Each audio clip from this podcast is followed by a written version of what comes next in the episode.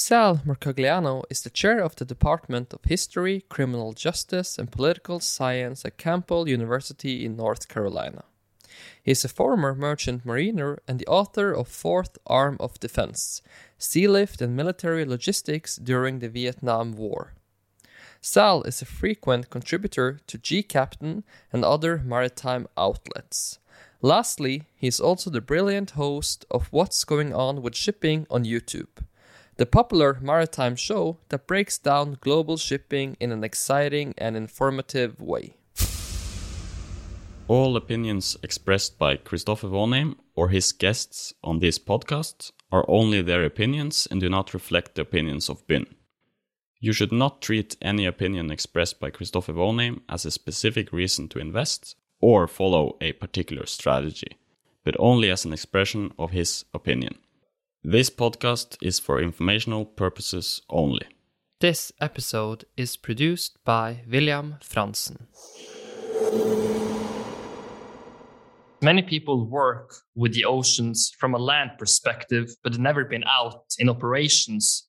Can you talk a bit about the experience you get or the lessons you learn when you are actually in the oceans and actually have a work outside? Because that seems like that's hard to teach, it seems like, because you sort of have to been there, experienced it to truly understand how it works.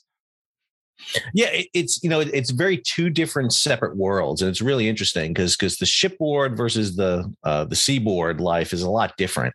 And to tell you the truth, the shipboard is much more focused on the daily operation. It's getting the ship from point A to point B.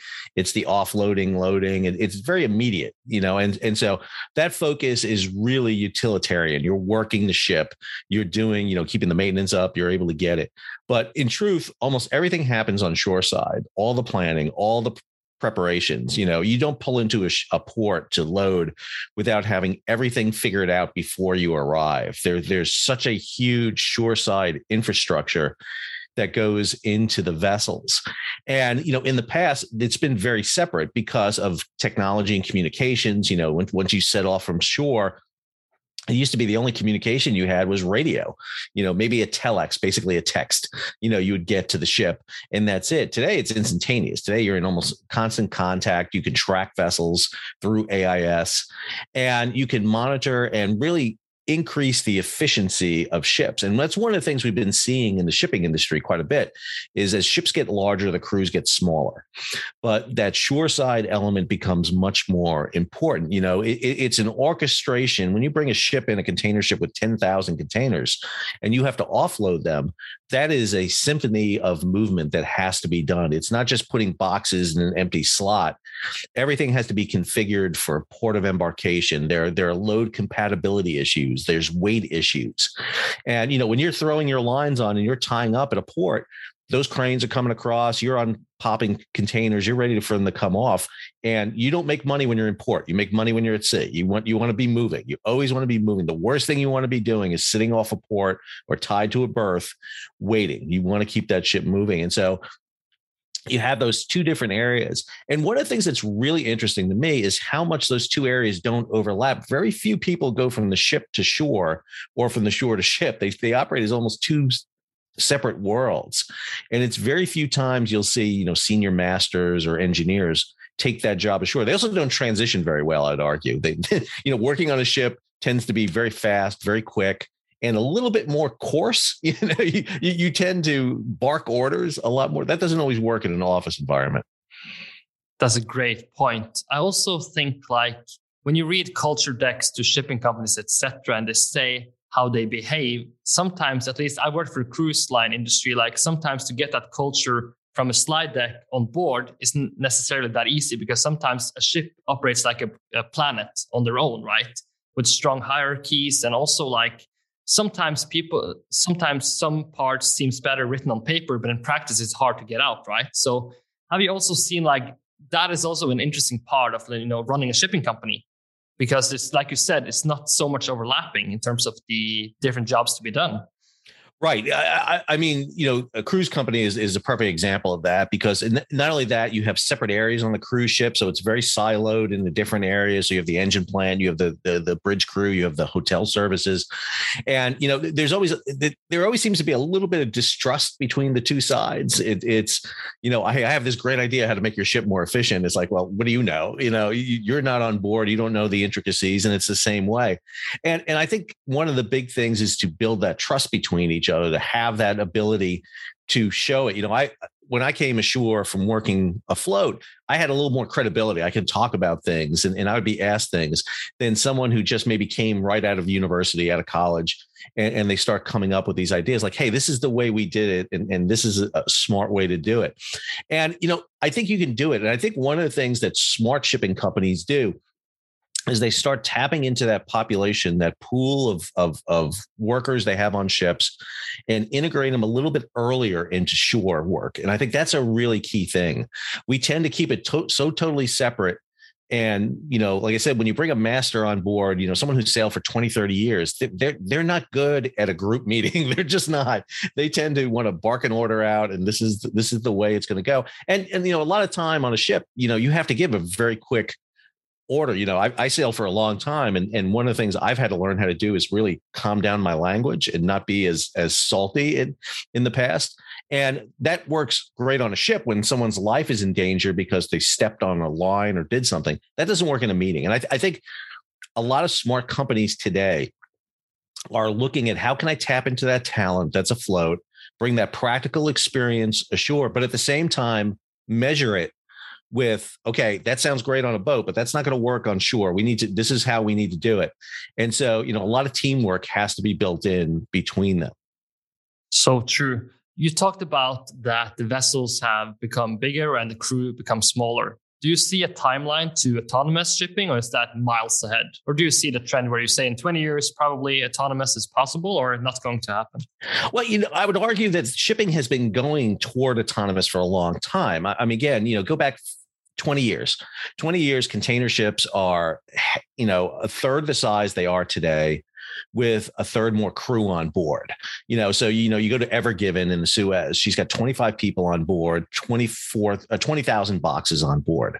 You know, again, 20 years ago, you got a ship that's maybe 5,000 boxes with maybe 40 people on board, 35 people on board. And the way you do that is through a lot of autonomy. You're digitizing, you're uplinking engine systems.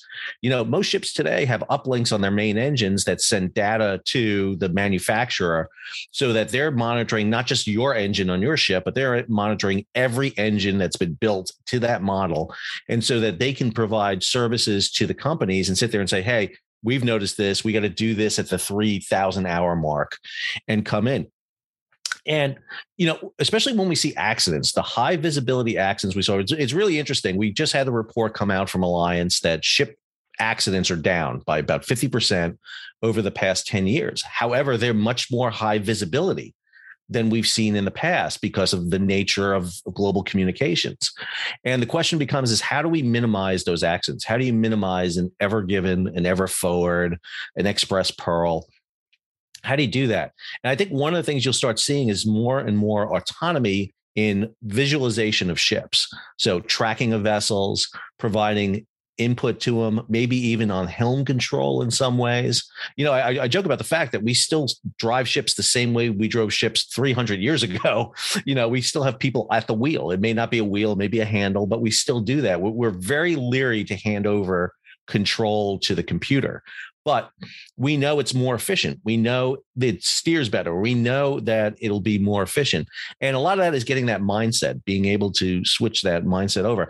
I don't think we ever go completely autonomous in shipping, because I think the fear is insurance. I don't think an insurance company is ever going to sign off on a ship sailing out of Felixstowe heading to Savannah and just, okay, hope it gets to the other side with nobody on board. But I do see the potential for it to even decrease further in some numbers. One trend is obviously that the ships have become bigger. I read a story that said that, you know, bigger ships are more vulnerable to tough seas. Is that a myth, or is it the truth that the bigger vessel you have, the more dangerous it is, or it's just like a fake story sort of? Well, there's an issue with container ships that they get to a certain way of motion that there's a motion specific to container ships that can cause problems. I think the issue really is a matter of time. So if you look at the big container ships, we had the story 2 years ago now where ONE Apis lost all those containers. And that has to do more with stowage. The fact that, listen, as we put containers higher on a vessel, you need more bracing on it, but that takes time in port. Are you going to take the additional time to put lateral cross stays on it to prevent those containers from going over? Or is your priority load them and go? And, because the more securing you do to a container, the longer it takes to throw it off when you get to the next port. And we're always in that risk management position. Even if you have a case like ONE Apis that loses over 1,000 containers, in the big scheme of things, how many containers are lost in a year versus how many containers sail? If you're talking about, a couple of thousand containers lost at sea versus millions of containers moved every year, that's a fraction of the loss. Now, it's terrible for the environment. There's a lot, if it's your stuff going in the water, you don't like that.